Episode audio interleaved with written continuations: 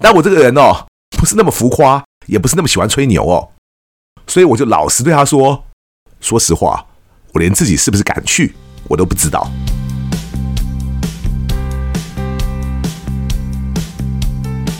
一谈就赢，Do the right thing。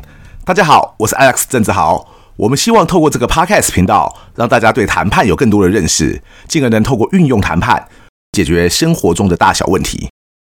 上一集与大家提到，由汤姆汉克主演、史蒂芬·斯皮伯执导的《间谍桥》，同时也是我们在看电影学谈判有史以来第一班，当时特别选来看的电影哦。在这边呢，我也先来帮自己的 YouTube 频道也宣传一下，因为前阵子都是在放一些我们试着把 Podcast 的内容也影像化。转换成 YouTube 上的不同版本吧。而在昨天晚上呢，为了庆祝耶诞节哦，我也特别推出了一集 YouTube 专属的内容，也就你在 Pocket 上听不到、文章中也看不到的内容哦。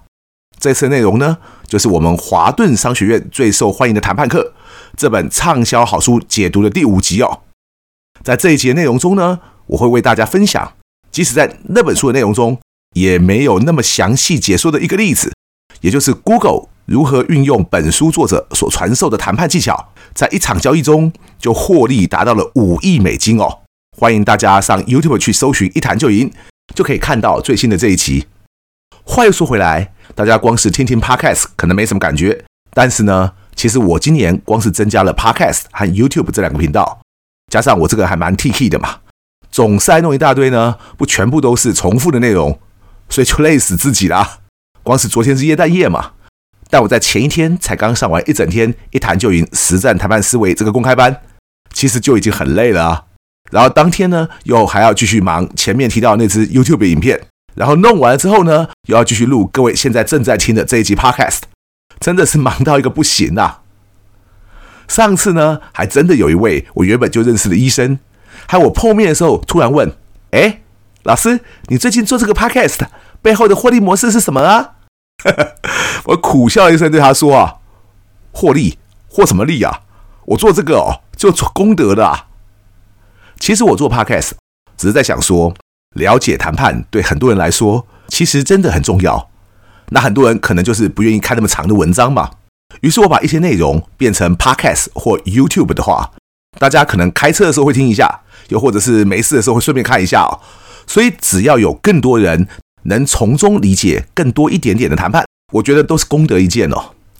至于你说对我本人而言，我是看不出来有什么获利的空间啦。难不成有一天可以红到像其他知名的 Podcast 主持人一样，还可以去接广告业配吗？那既不是我的目标哈。老实说，我也不觉得讲谈判这件事情可以讲到那么红啦。所以我真的没有想过这件事哦。当然呢，我也知道有些我的同行呢是靠着有更多的曝光。然后就有出版社找他出书，接着呢，他自己的课程或者演讲邀约就会满满满，所以不靠 Podcast 本身赚钱，但是他可以靠着教更多的课去赚钱嘛。这种道理呢，我也不是不懂啊。但是我一直觉得哦，赚钱不是人生的一切。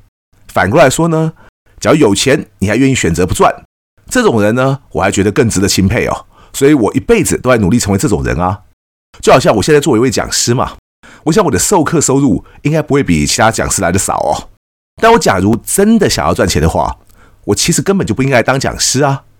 所以光是愿意放弃之前的工作，跑来当一个讲师，我觉得这个选择本身应该就可以说明一切了哦。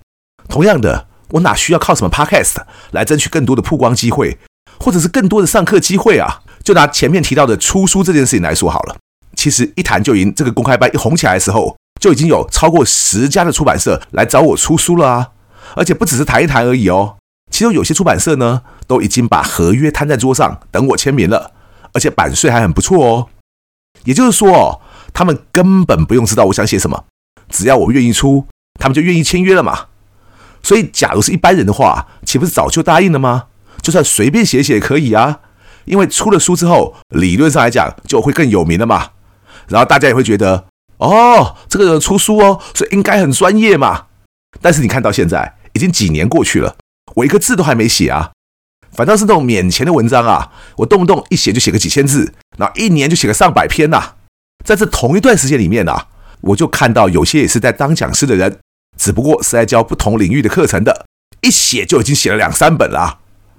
所以那种人呢，肯定比较有生意头脑，知道出书就代表有知名度，有知名度呢，就代表他会有更多的课可教，然后当然就更有钱可赚了嘛。还有些人呐，就更厉害了，早十几年前呢就知道，这可以变成一种对他来说的正向循环呐。怎么做呢？先是找一堆人来上节目，然后就可以借此拓展自己的人脉，让自己办活动的时候呢，可以有更多人来赞场，自己呢也可以跟一些更有名的名字可以连在一起。然后就是想办法出书，书在讲什么不重要啊，总之就是一本接一本的出，让别人觉得说啊，你这个一定有几分能耐，否则哪会有人帮你出那么多书呢？殊不知啊，嘿，那句俗话叫做 "It's not what you know, but who you know" 哦。也就是你知道些什么不重要，而是你认识些什么人更重要哦。在这种人身上呢，就完全印证了。然后呢，出了书之后，就更多人呢会陆续找他去教课了。而这种人又很厉害，每上一次课之后呢，他就把别人告诉他的故事写进他自己的书里面。哇，于是新书的内容呢又都有了啊。所以我说哦，能创造出像这样的正向循环，这种人的生意头脑哦。真的很厉害啊！我甚至都还没有讲到哦。他们啊，后来发现最好呢，把自己的实体课程或者演讲内容，然后再把它做成线上课程，再赚他一笔呢。所以真的是哈，想赚钱的话，其实就照这样做就对了。我懂不懂得这个道理呢？我当然懂啊。但是我这个人哦，就是有个硬脾气，像这种只为了赚钱而做的事情哦，其实我是不愿意去做的。而且哦，我自己觉得最尴尬的事情是，明明是为了赚钱呐。而且你还要特意包装成好像一副多有社会意义的价值，那我真的做不来啊。可是你说我不照他们那种看起来很厉害的所谓正向循环去做，请问我是饿死了吗？好像也没有嘛。不但如此哦，任何一家企业都一样，甚至你是那种别人以为你很了不起的公司也一样。你想请我去上课的话哦，你还不见得请得到呢。为什么呢？因为我一年能上课的时间就是那么多，我也不想要多上点课。才能多赚点钱哦，所以你经常会听到不止一家公司想请我去上课，但是请了几年都还请不到，因为每年他们的动作都比较慢，所以每年都只能明年请早喽。只讲我自己啊，会觉得我这个人好像太不知道谦虚了。那我就讲讲其他老师好了。其实我刚出道的时候呢，就像上次访谈的时候请来的邓正雄医师一样，我就把线上一些知名老师的课呢都上过一轮了，所以每位老师呢，当然都是有两把刷子的。但我必须要说啊，根据我自己亲身在上课时候的观察啊，绝对不是那些天天在出书啦、办活动啦，甚至在一大堆杂志写文章啦，那些老师哈，才真的比较厉害啊。因为我就亲眼看过一些，在表面上好像没有那么红老师，其实说老实话哦，课讲的哦，比我刚刚前面提到那些看起来很红老师都还好啊。而且不止如此哦，其实那些不怎么张扬的老师。他们来自企业的授课邀约啊，也是满满满啊，有些甚至比我还满哦。所以这是什么意思呢？虽然我讲的那些都不是和我一样教谈判的老师哈，但无论是什么课程，我觉得找对老师真的很重要。而我们每个人自己呢，能够择善固执也真的很重要。不要看一些人这样做比较红，又或者这样做会比较有钱，我们就觉得自己非这样做不可哦。为什么我要特别讲这一段呢？因为我们这几集就是在介绍《间谍桥》这部片子嘛，那难不成我不睡觉在这边录一集，是因为我希望大家都只是去看看这部片子而已吗？我又不是电影公司派来的，这部片子也早就下片了，有没有更多人愿意去看？其实跟我本人根本没有关系啊。聪明一点的话哦，不应该只介绍这些几年前的片子啊。像我之前呢，连《富都青年》和《小小》这些新片的文章都已经写好了。所以干嘛不讲这些还在院线上的新片呢？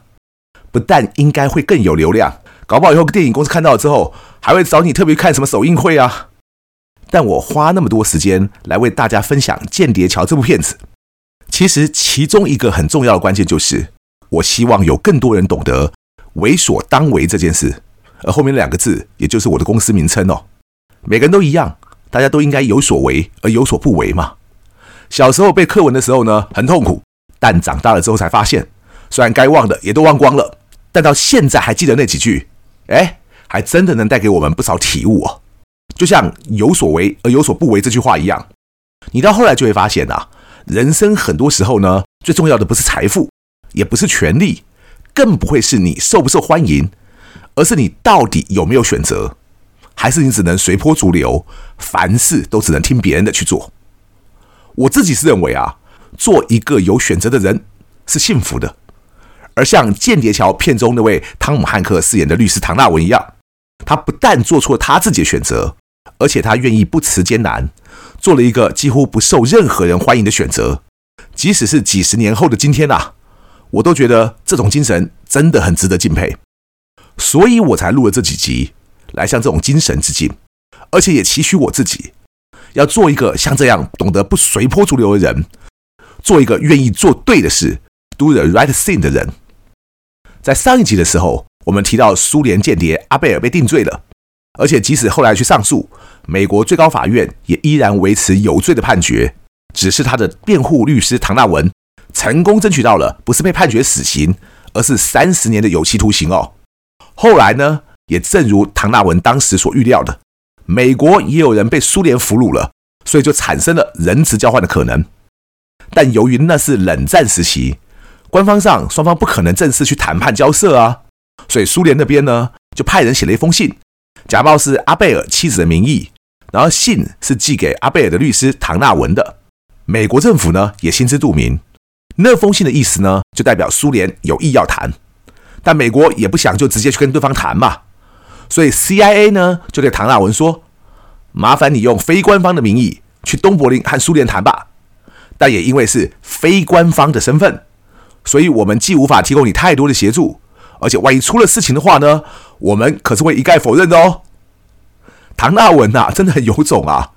为什么这样说呢？因为我们第一次看这部电影的时候，我太太就满怀仰慕之情的问我说：“换了是你，你会办得到吗？”我在猜呀，她一定能希望她老公这个时候吹吹牛，说自己有多么英明神武，又有多么会谈判，所以一定可以达成这种任务的。但我这个人哦，不是那么浮夸，也不是那么喜欢吹牛哦，所以我就老实对她说：“说实话，我连自己是不是敢去，我都不知道。”我当时还真的很认真思考这个问题。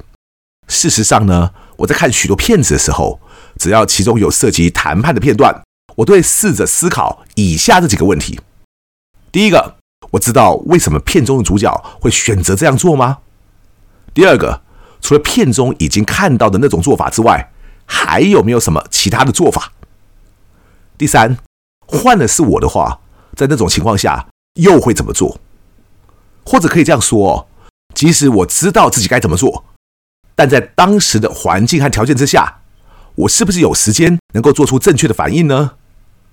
我认为啊，同样是花一张电影票的钱，但我们假如可以连看电影休闲娱乐的时候都不忘让自己的脑子也动一动，这等于就是把看电影的价值也加倍了嘛。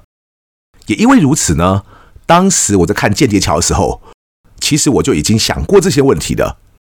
而我必须要说，那可是冷战时期的东柏林呐。大家不晓得还记不记得哦？因为有些年纪比较轻的朋友，很可能就根本只是在历史课本中念过这一段而已了。但对我们来说呢，我们其实经历了很长一段时间，是这个世界上有东德和西德同时存在的时候。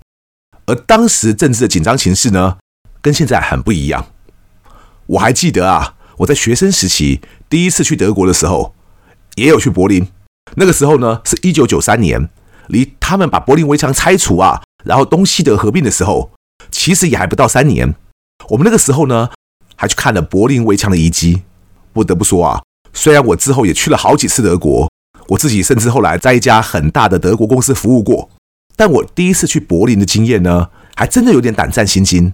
而且气氛呢，和其他的德国城市就是不太一样。